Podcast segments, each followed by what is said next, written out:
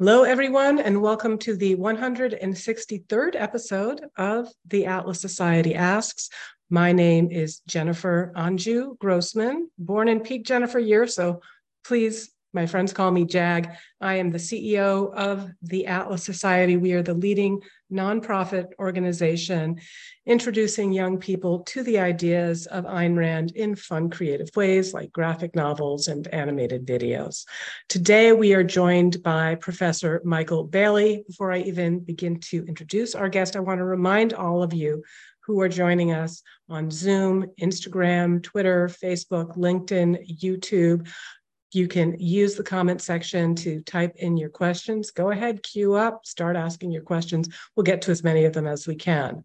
Professor Michael Bailey is a psychologist, a behavioral geneticist, professor in the Department of Psychology at Northwestern University. He's been a professor for 34 years. He has been a researcher for four decades. He's best known for his research into the reasons behind sexual orientation and gender dysphoria, along with his 2003 book, The Man Who Would Be Queen.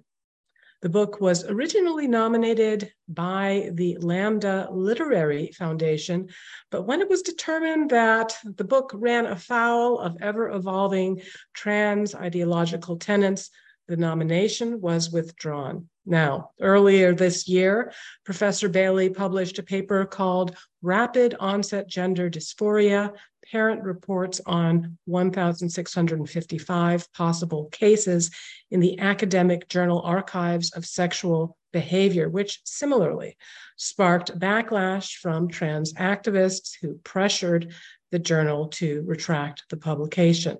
We wanted to invite Professor Bailey on the show to delve into the content of his academic work, as well, as well as what his personal experience with cancel culture can tell us about the state of academic and scientific research today, specifically with regards to the prospects of getting a better objective understanding of sexual orientation, gender, as well as more generally with regard to uh, the freedom of scientific inquiry.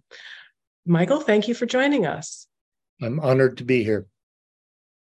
So, uh, would love to start with your origin story. You were born in Lubbock, Texas, uh, raised outside of Dallas. What inspired you to study clinical psychology, and particular, what uh, led you to, you to your specializing in sexual orientation research? I uh, went to college at Washington University, St. Louis. I was a math major. Uh, and while I did like some aspects of um, kind of higher math, I realized that it wasn't going to be for me in the long run because it didn't really connect to real life. and in college, I was taking a history class on Freud, the history of Freudian thought, taught by Gerald Eisenberg, who was a fantastic teacher. I fell in love with Freud and uh, learned that I could go to graduate school in clinical psychology and possibly, um, you know, pursue that. I went to graduate school at University of Texas at Austin and promptly lost all of my affection for Freud, who is a ter- who was a terrible scientist, not a great person either, but I was more concerned about his science. Um, and instead, uh, I became impressed by um, things like uh, the evidence for genetic causation on human traits. Um, I was taking uh, a human sexuality class, very small. I think there were four people in it. Uh, you know, midway through my graduate career, and a study came out about a biological theory of homosexuality, and uh, I decided to do a follow up study to that for my dissertation. Uh, I very much enjoyed the experience, which was edgy back then. I don't think people today realize how stigmatized homosexuality was back in the mid 1980s. This was Austin, Texas, which you know has always had a liberal, uh, progressive streak, but it's also had a very uh, conservative streak as well. Um, and uh, I, I, enjoyed working with gay and lesbian people. Uh, and importantly, there were lots of fascinating questions that were unanswered, and in part because people were hesitant to go there, both because it was stigmatized and because, uh, well, stigmatized, I guess, personally. People were worried, you know, that are they going to think I'm gay? And and also um, politically, it was mm-hmm. very controversial topic well into the 1990s. How quickly we forget, you know, and, and I think that um, it it still there still is uh, unfortunate stigma and prejudice in some quarters, and I think some of what we're going to get into today um, is how paradoxically and unfortunately some um, sort of, of the aggressive trans ideological overreach is causing a lot of backlash from some quarters of the right, which is, um, you know, going well beyond sort of we don't want our children to be uh, indoctrinated or we, we want women's sports to be protected, but um, going to a place that I don't think any of us should really want to go to in terms of feeling that people that uh, want to live their lives a certain way, whether it's orientation or gender identity or whatever, that um, they they should be equal before the law. But I, I do feel that that it's it's starting to bleed in, in a regressive way um, that is starting to feel a little bit reminiscent of the the earlier 80s or 70s or 60s. So um, before delving into your book, the the man who would be queen, let's talk a bit about again just the course of your career, some of the earlier research that uh, you did, including a series of studies on twins uh, that you co authored. If I understand correctly, you were looking into research on whether sexual orientation was more of a matter of nature or nurture. What did you find in those early studies? How have those findings held up uh, as your research continued to progress throughout the decades? Yes, I um, was interested in using uh, twins, as is common, uh, to determine or to estimate the relevant, relative importance of heredity and environment um, in causing differences in sexual orientation. And I did early in my career, I did two um, studies, one on males and one on females, that got quite a bit of attention. And for both studies, I found evidence that genes matter, but are hardly the whole story. We know they're not the whole story because um, much of the time, if you start with an identical twin who is homosexual, this is true for both males and females, that identical twins twin will be heterosexual. And the only way that can happen, that is an identical twin pair in which one twin is homosexual, the other is heterosexual, is due to environmental differences because they share all their genes. So, environment certainly must matter. The question is, and still is, what kind of environment makes a difference? And one thing that we have become more and more aware of is that environment isn't what most people think of it as, think of it as. It's not, you know, what your parents read to you or your parents' child rearing philosophy. The most powerful environment is the environment that varies within a family that makes children of the same family different from each other. This includes both social environmental factors such as peer groups that can differ between twins, but it also um, includes biological factors that happen before birth. These are poorly understood, but I think that they are likely the most powerful cause of twin differences related to sexual orientation, particularly among males. Interesting.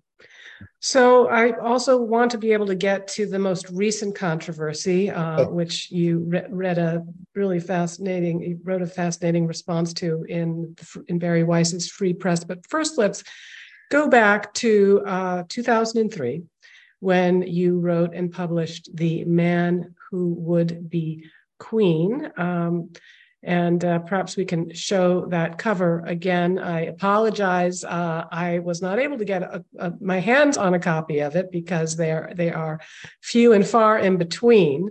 Um, so you know, I'll also be interested to see if at some point you you might uh, think it worthwhile to update the book or to make it available in other uh, formats, or or whether or not um, in today's climate that might even be possible. But the book was interesting from a number of perspectives. One is that it draws on the scientific research into both sexual orientation and, to, and gender dysphoria that you and others in your field have published.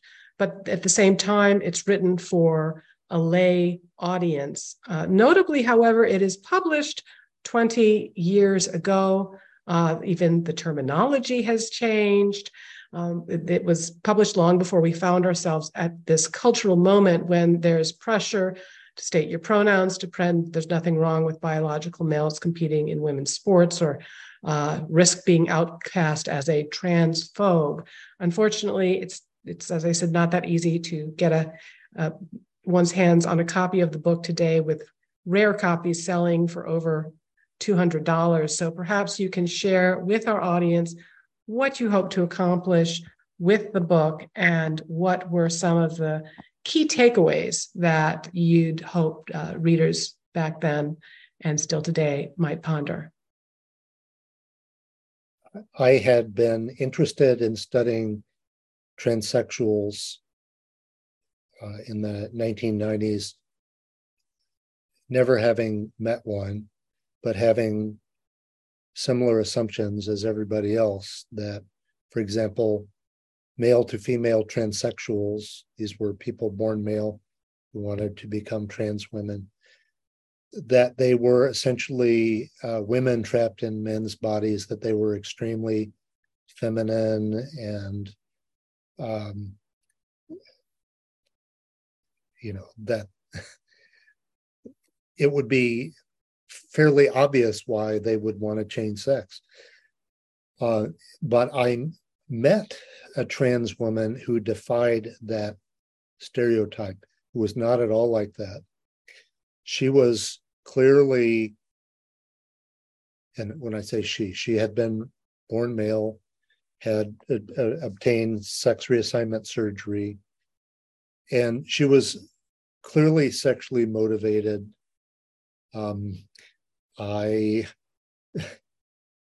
don't know how much in the nitty gritty I should go into, but when male, she would uh, not only cross dress, but simulate male anatomy uh, and film herself and become quite sexually aroused. Um, and this was really uh, not consistent with my preconceptions. Then I found out that a friend of mine, a guy named Ray Blanchard, who is uh, a very important uh, sex researcher uh, in Toronto, he had studied people like this, and we understood what was going on with them. They have something called autogynephilia, auto self, gyna, woman, philia, love of. These are males who are sexually aroused by the idea of being a woman or the act of imitating women. Which is very different than a, a two year old or three year old or four year old boy, right? Who yeah, feels he has yeah. kind of standard gender dysphoria and they they are disoriented because they do not feel that they are the person inside that everyone is reacting to them as. Yes, Blanchard developed a um, taxonomy of transsexualism, male to female transsexualism, and there were two types. Uh, one I will call child onset. These are the little boys who, at age two or three, they are extremely feminine. They want to be a girl. They dress as girls. They want to play with dolls. They don't like boys' things. And most of them will, what we call desist. They will know by the time they're adults, they will no longer desire to change sex. Almost all of them will become gay men, but a subset of them you know it's unclear what percentage uh, you know 20 10% to 20% will persist mm-hmm. and will decide that they want to uh, transition to the other sex autogynephilic transsexuals are very different in their life course uh, their uh, onset clear onset anyway is typically in adolescence with the onset of strong sexual arousal. And the most common early sign is that they discover that it is sexually arousing for them to put on women's clothing, typically their sisters or mothers' lingerie, look at themselves in the mirror, and uh, masturbate. Um, and so it's an entirely a sexual thing. The, these people are not notably feminine. The my informant, for example, like to work on cars and talk about hockey. um, so, the, and autogynephilic transsexuals in the West are just as common as the other kind, the child onset. And yet really? So how let's just so to level set you know yeah. what, what are we talking about with early onset? Again it sounds like predominantly male uh two year old three year old four year old who who start out with um not wanting to have anything to do with male things and wanting to behave in a you know like like a little girl the vast majority of whom um as you say desist and transition to just being adult you know, gay guys, uh, with the minority uh, persisting and wanting to to live, continue to live a life as a as a uh, a woman or female. So, are we talking one in a thousand? I mean, for the early onset male gender dysphoria, one in ten thousand. Like, what what what are the numbers? So, I'm sorry to seem pedantic about this, but there is a distinction that needs to be made. And it's between the people who have these risk factors and the people who decide to transition. Not everybody with the risk factor transitions. The ones who transition, I would call transsexuals. The ones with the risk factors would be, you know, just really feminine boys, really, really feminine boys with gender dysphoria, and the other type, uh, males with autogynephilia. Certainly not all of them transition either. So, um, how common are the youth with these risk factors? It's very hard to say. I would guess it's I would guess less than 1% each type. Now, how common are the transitioners? Back when I first started studying this, it was very rare. About one in 20,000 males was estimated to be transsexual in the sense of getting sex reassignment surgery. It seems like that has changed and it's becoming more common. People are people with these risk factors are going further. Um, so and, let's talk a little bit about the the controversy that what what was the controversial aspect of that first book and was it a question of early controversy or that you know it happened when it uh, got the lambda literary um, foundation award yeah so i um, I was aware that some people would find the book controversial because I had um, made public, I'd put it on my website, uh, the portion of my book about transsexuals. The book was divided into three parts. First was about little boys who want to be girls. The middle was about gay men and the ways that they're feminine and the ways that they're masculine. And the third part was about male to female transsexuals. And it was the third part that got a subset of trans women extremely upset. And um, their fury at me was caused by my writing about autogynephilia and endorsing that theory. I believe that these trans women who came after me were themselves autogynephilic transsexuals in denial. And they were in denial uh, and hated autogynephilia theory for two related reasons. First, they believed, probably correctly, that it's not good PR, that people would, many people would judge them less well if they thought that they had this weird sexual thing than if they thought that they were women trapped in men's bodies. The second, and I think probably more powerful motivation for their hatred is that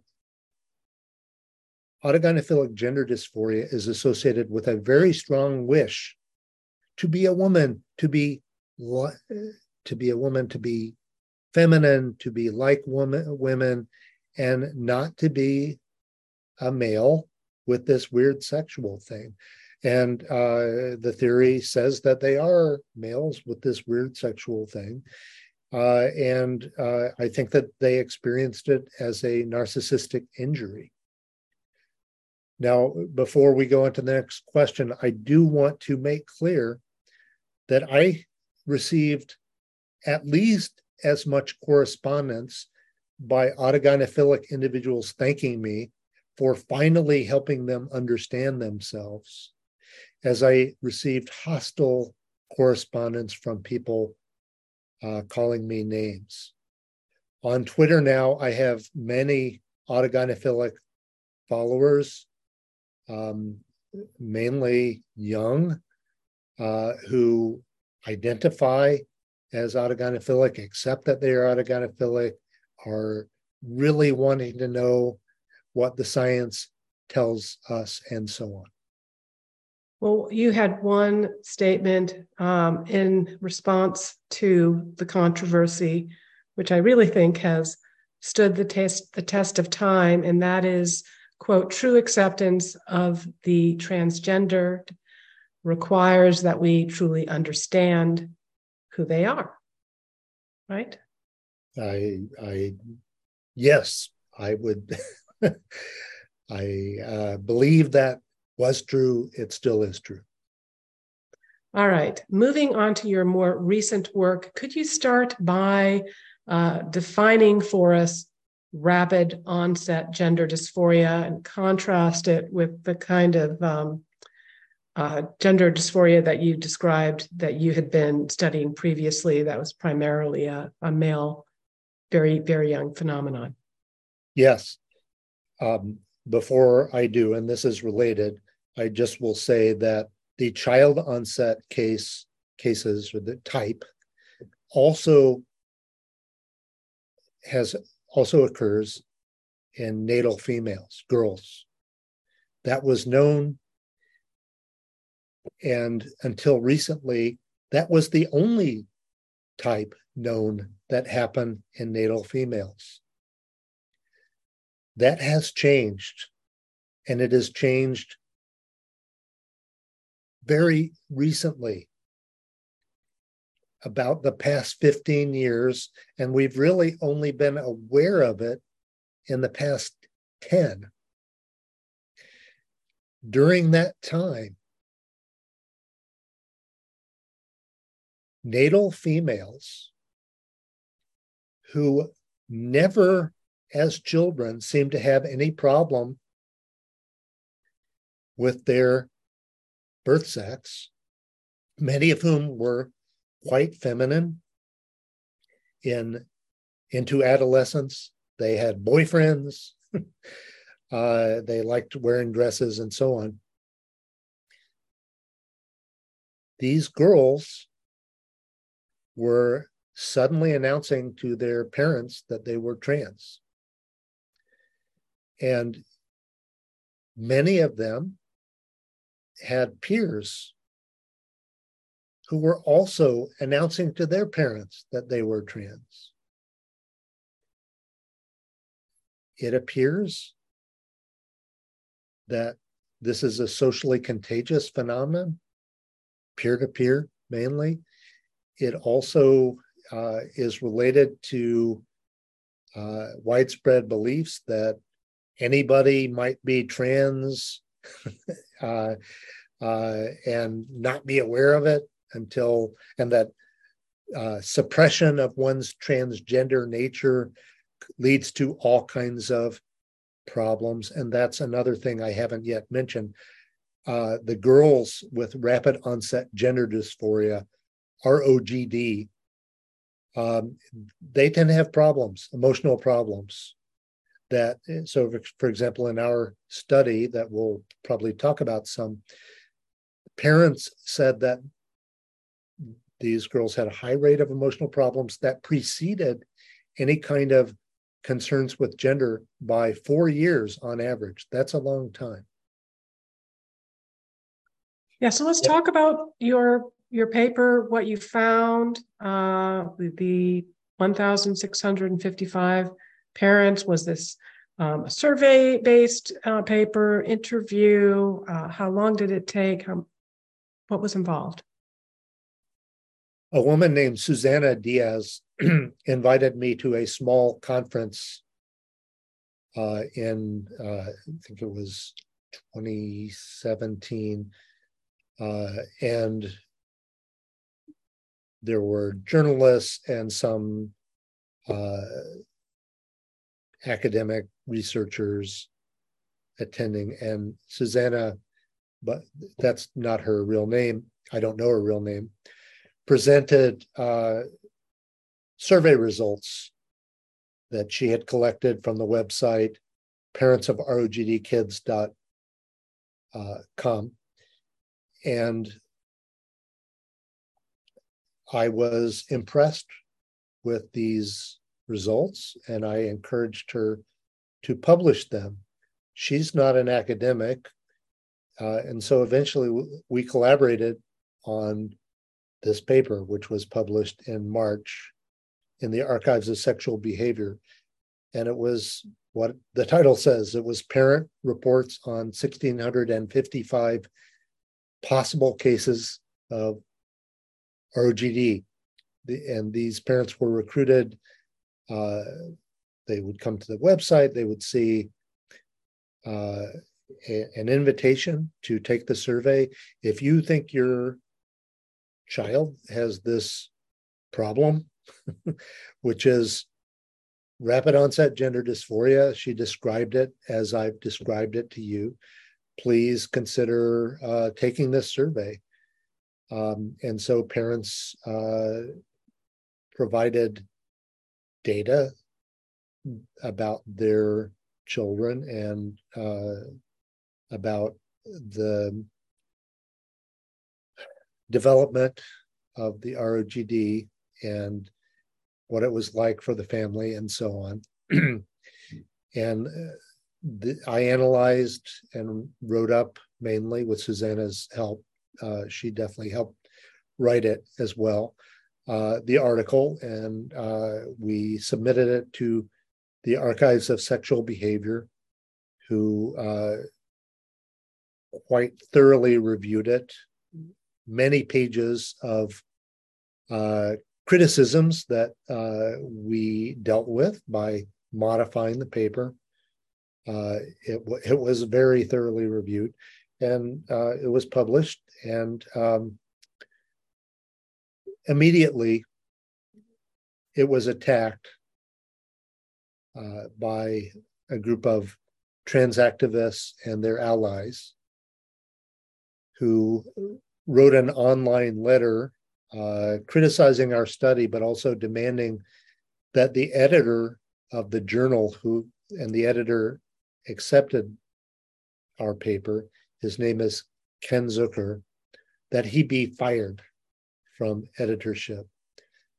Uh, now Zucker is uh, has been controversial among trans activists because he believes that um, he believes that children who are gender dysphoric that we should try to treat them for their gender dysphoria and try to reduce it before taking steps to medically transition them. Uh, he is also a superb editor uh, in the sense that he wants controversial topics to be aired in the journal, both sides, not just one side. I counted 10 different pieces that he has accepted that were directly critical of articles that I had published. Uh, so I have uh, sometimes benefited by critiquing other people, but I've sometimes been a target of criticism. That's the way science should work. But these activists don't want discussion, they want silence about ROGD. And I can tell you why, but I'll pause and see if you have a question. Well, um, I, I, would like to get into that. Um, so, just a, for a bit of clarification on the study, uh, was it mainly? So, when you say children, was it of all girls, or what was the percentage? If it wasn't, if it was yeah. male and female, um, and I, let me uh, just summarize uh, quickly some of our main findings. Mm-hmm. Um, first, we restricted uh, the uh, responses to parents who had children whose uh, children had come out as transgender between the ages of I think it was 11 and 21. Uh, these youth who parents were reporting on were um, 75% natal female, 25% natal male and we think possibly a lot of the natal males were uh, not ROGD, but autogynephilic. I, I can tell you why, but let me proceed with the ROGD. Uh, parents said that these uh, youth had a high rate of emotional problems. Um, about half of them had a formal diagnosis, mainly anxiety or depression. These problems preceded the gender dysphoria, as I said, by about four years on average. And uh, over, uh, let's say, two thirds of the female cases had socially transitioned or at least taken steps to socially transition. That means that they had changed their pronouns, their dress, um, the, the, way they would move, uh, try to talk in a lower voice, and so on. Uh, mainly to the other sex, although uh, some of them were non binary. Uh, interestingly, about half that rate, about only one third of the natal males had socially transitioned. There was a pretty low rate of medical transition, uh, by which I mean in this population, hormones. I think uh, the rate in both males and females was only about 7%. Now, what are the predictors of transition? Well, it turned out that for both kinds of transition, social and medical, one predictor was emotional problems. The, the youth who had more emotional problems were more likely to transition. An even more powerful predictor of transition was if the family visited a gender specialist. Those who did, the youth whose family visited visited a gender specialist were especially likely to transition. And the parents in our survey said that uh, they thought that the specialists were pressuring them to transition their children. And finally, for now, after social transition, parents said that the youth got worse off, less happy. Interesting. Okay. Because that would be, I think, what uh, the devil's advocates would say is well, of course, this was preceded by unhappiness and uh, emotional problems because they were a, man, a boy trapped in a woman's body. And so, of course, they were going to be unhappy. It's not that the unhappiness caused this phenomenon, but I think when one puts it into the context of the follow up, that um, the research showed that it wasn't like, okay, well, that was the problem, this was the fix, now you're feeling better and you're feeling more yourself. But in fact, it, it, it didn't help. If, if anything, it made it worse. So, with your per- permission, Professor, we do have a lot of questions coming in from the audience. How do you feel about that? All right. And uh, there's some here that are, you know, have terminology and things that I don't even understand. So, if these are names that come up that you're not familiar with, we got a lot of questions. So, we can just keep moving along. Um, Let's see. Okay, Zach Carter on Facebook asks As a scientist, what are your thoughts on the psychologist John Money and what he did with David to David Reimer?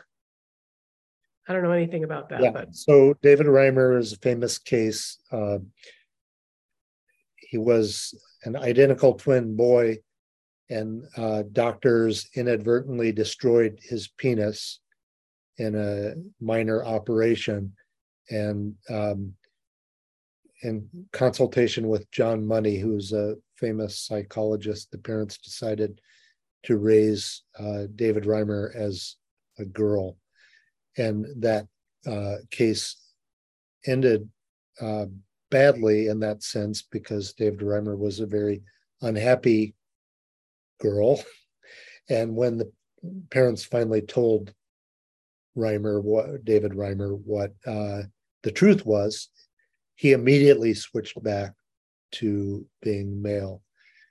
Uh, tragically, Reimer uh, eventually killed himself, but before concluding, as many people do, that it had anything to do with uh, John Money, um, you should know that his identical twin, who didn't experience this at all, had killed had already killed himself, and suicide is uh, uh, highly influenced by genetic factors. So I don't know.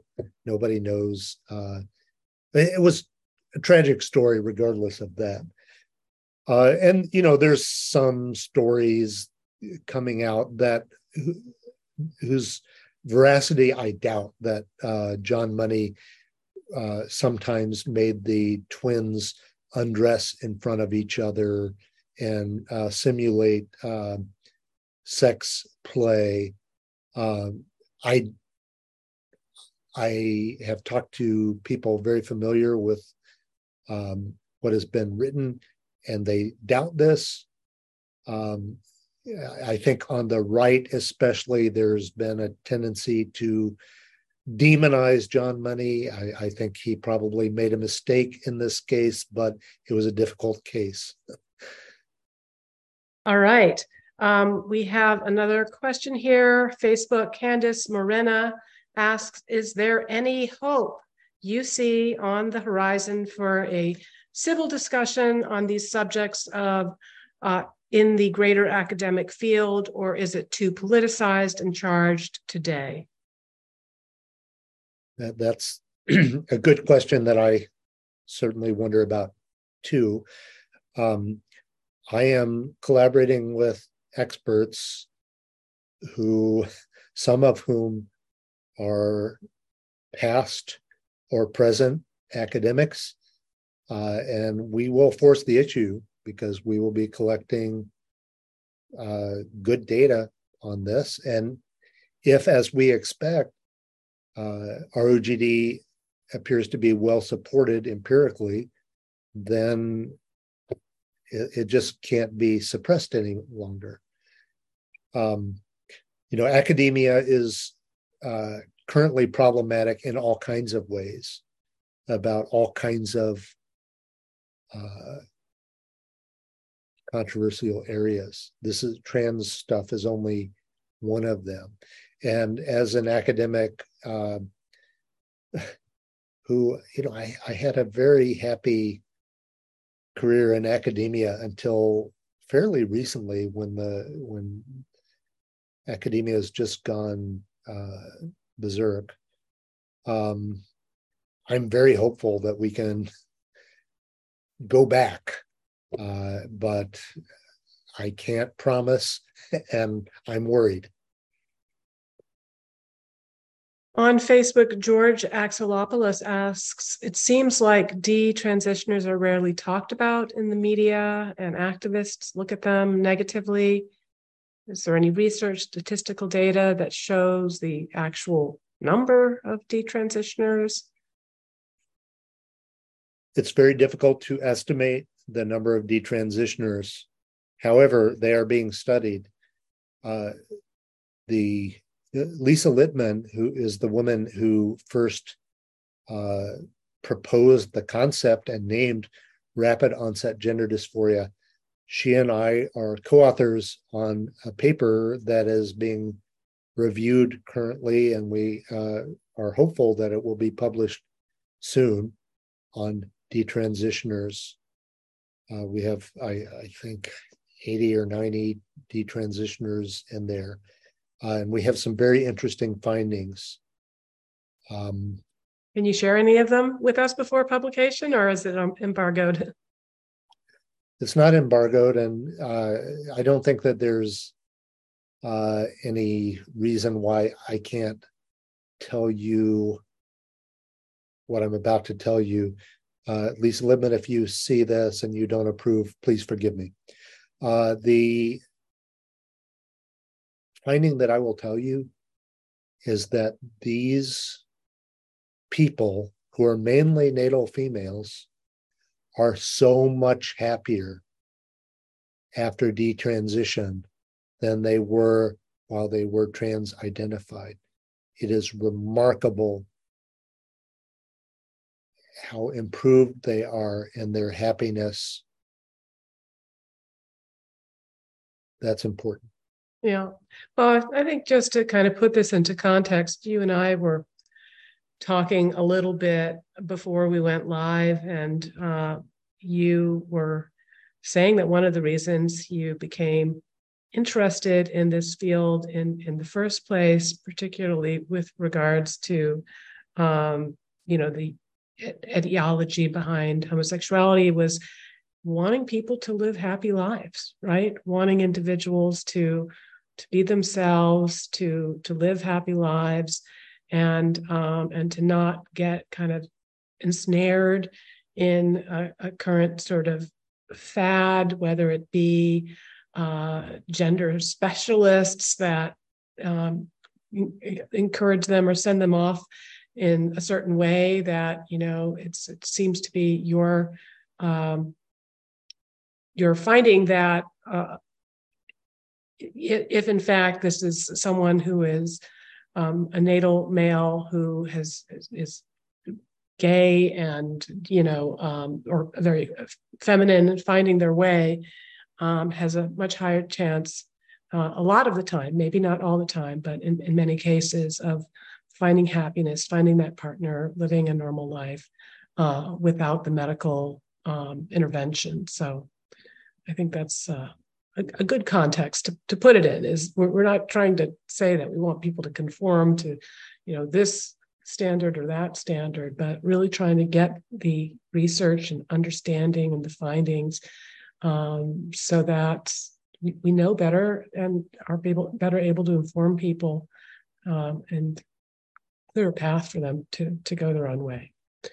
So this was an interesting question. It's kind of a step back question, um, a little broadening our, our scope here, which is asking uh, Professor Bailey do the gender studies programs of today share anything in common with the academic psychology studies from your youth, you studies, you studied in your day? So um, I believe that gender studies programs, by and large, the ones that I know about, are terrible influences on intellectual inquiry. They have uh, bad uh, hypotheses. They uh, use silly jargon and they oppose free inquiry um, a lot of the times. Uh, they prefer safety and, uh, you know, they're they know what's good for people and you know shut up and uh, so i i think a world without gender studies would be a better world um, and I, I hope someday the world uh, I, there will be a world without gender studies uh, I'm wondering if you have any perspective on the controversy surrounding things like biological males competing in women's sports. One of my previous guests on the show um, was a bit controversial. It's Kara Dansky. She's the author of The Abolition of Sex How Transgender, the Transgender Agenda Harms Women and Girls.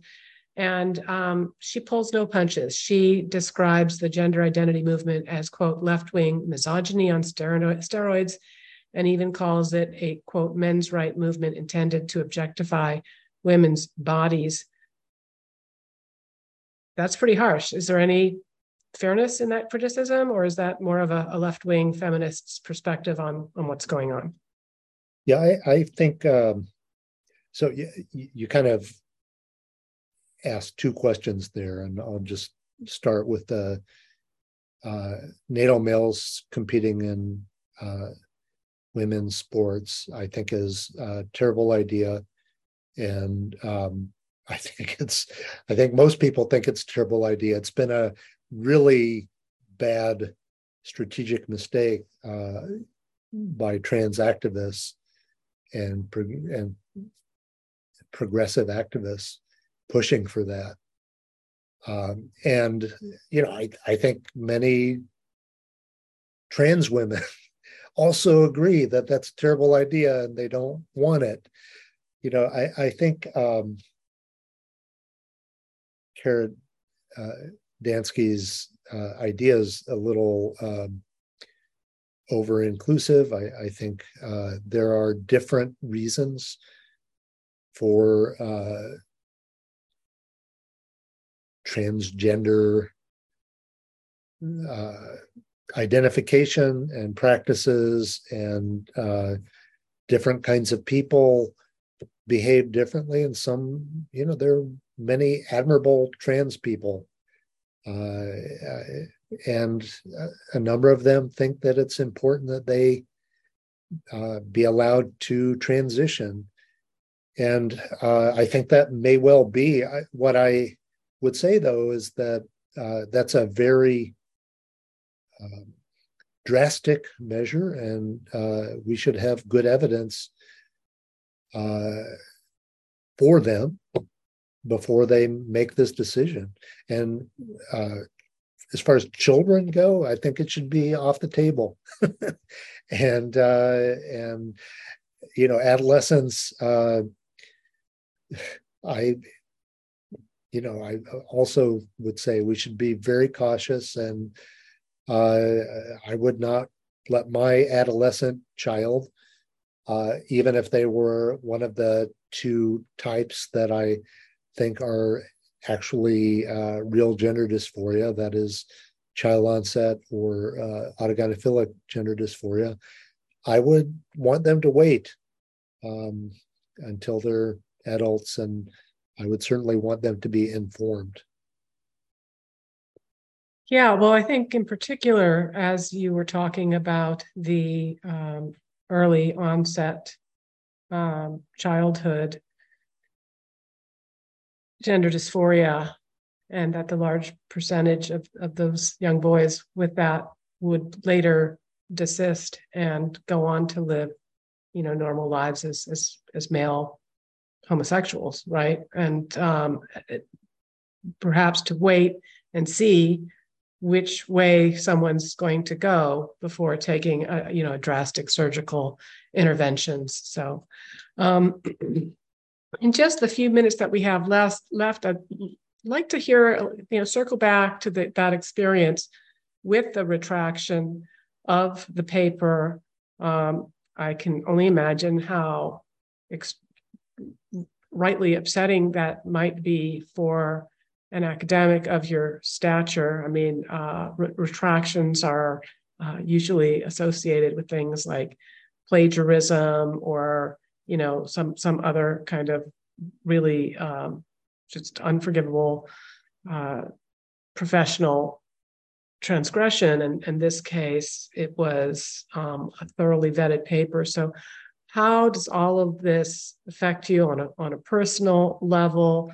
Um, and how does it how do you fear fear that it might affect peers and what do you see your personal role not just as an academic working on this particular area of inquiry but but also um, as as someone who's in the spotlight and um, who who might be able to be a lone voice of reason and um, perhaps an example for others to follow? I have very thick skin both constitutionally and uh, experience has only thickened it. The uh, book controversy back in 2003, uh, that was hard and scary because they were trying to get me fired and they were making my life quite difficult. This recent retraction related controversy was nothing compared with wow. that. Uh, the I, I did lose some sleep, uh, not because of concerns about myself, but because I was worried that Springer Nature, the company that publishes archives of sexual behavior, would uh, bow to the activists and fire Ken Zucker.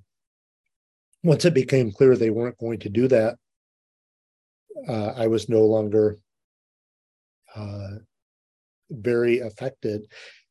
The subsequent publicity has been tremendous. It has raised awareness the Streisand effect. yes, both about rapid onset gender dysphoria and the links to which activists will go to suppress it. Uh, to give you an idea, uh, our article, this is an academic journal article. Um, it was published open access, so anybody uh, can go to the website and download it it has been. Um, so it's still there. So when they retract it, they you, still it find it. How does that work? But uh, now uh, they have defaced it by uh, putting the words retracted article on every single page. Uh, I think it's mostly still uh, readable, but anybody who wants an original copy, uh, I'm happy to provide. Um, but the article has been viewed, uh, I think I checked this morning, 136,000 times, which is quite remarkable for an academic article. Um, so the publisher keeps metrics. Uh, um, our article is ranked as of this morning 36 out of over 400,000 articles published around the same time in terms of online attention, including news articles and so on. Uh, we've wow. had uh, uh, welcome attention from people potentially interested in helping fund uh, our. We have a big study in the works that, gosh, we have five minutes left. Uh, I, I hope I can get a minute just to tell you about it. Please go ahead. Yeah. So Lisa Littman, who uh, was the one who first studied rapid onset gender dysphoria, Ken Zucker, who is a, a legendary uh, scientist studying gender dysphoria in children and adolescents, and I are the primary investigators on a soon to launch study that will consist of surveys of both parents and gender dysphoric youth. We want to sur- survey both, not just the parents, but the youth as well, and follow them up over at least five years, probably more, uh, to see what predicts various outcomes, what predicts who's going to transition versus desist, what predicts who's going to be happy I suggest with their transition, with their transition, or or with assistance. Yeah, mm-hmm. um, I told you before that I think a lot of the natal males are motivated by autogynephilia. Well, we'll collect the necessary data to see if that's true. Um, this is going to be a very important study. We we uh, uh, have said that w- we expect to enroll 5,000 participants to follow up over uh, time. And I don't think we're going to have trouble getting that many people. So, but it's can, a lot of work. If, if there are parents that want their kids to be enrolled, or how can people uh, when we start this, we will publicize it widely, and parents will uh, have that opportunity. And and I hope that uh, any parents with um, so this is going to be restricted to parents whose uh, gender dysphoric child um, became gender dysphoric between I think the ages of 11 and 21 inclusive. Uh, so that's the rapid onset demographic. Uh, so I hope parents, first of all, any parents in that situation, I am sorry you're in that situation, but I do hope they will uh, participate in our study once it starts. I think early fall is the best guess of when it will start. All right. And until then, is the best place to follow you on Twitter or? Follow me on Twitter. Uh, anybody who has a particular request of me or something they want to tell me, you can email me, me, me email me at jm as in John Michael hyphen Bailey B A I L E Y at northwestern.edu. That's my work address. And we also have a uh, research institute that Lisa Littman has started. It's icgdr.org. Great. All right. And if perhaps we can just quickly put that in the chat as well as we are um, wrapping up here. So thank you, Professor. Uh, really appreciate it. Thanks for your all you've done and all you're going to continue to do um, in the uh, the years and the decades ahead as we navigate these waters and hopefully get to a um, a, a, more uh, objective, a less sort of heated and um, uh, a, a, less kind of politicized situation so that we can really look at things as they are and um, help create a context in which parents and children can um, can can be cautious, can be prudent, and can find uh, really the best path forward for them. I want to thank everyone else who joined us. Thanks for all of the great questions that you asked today. Uh, as always, folks, uh, out there on Facebook, Twitter, LinkedIn, YouTube, Instagram. Um, if you like the content from the Atlas Society, if you like the work we do, interviews like this, it, you know, takes a lot to put it behind, together behind the scenes. So please consider uh, making a tax deductible donation to support our work. All first time donations of any size will be matched by our board of trustees. Next week, I will be traveling to speak at Young Americans for Liberty, uh, their uh, Revolution conference in Orlando. So, my colleague, Professor, uh, Senior Scholar Richard Salsman, is going to be taking over with the interview of fellow objectivist scholar Professor Raymond C. Niles in a special um, Atlas Society Asks interview. So, please be sure to t- tune in then. Thank you.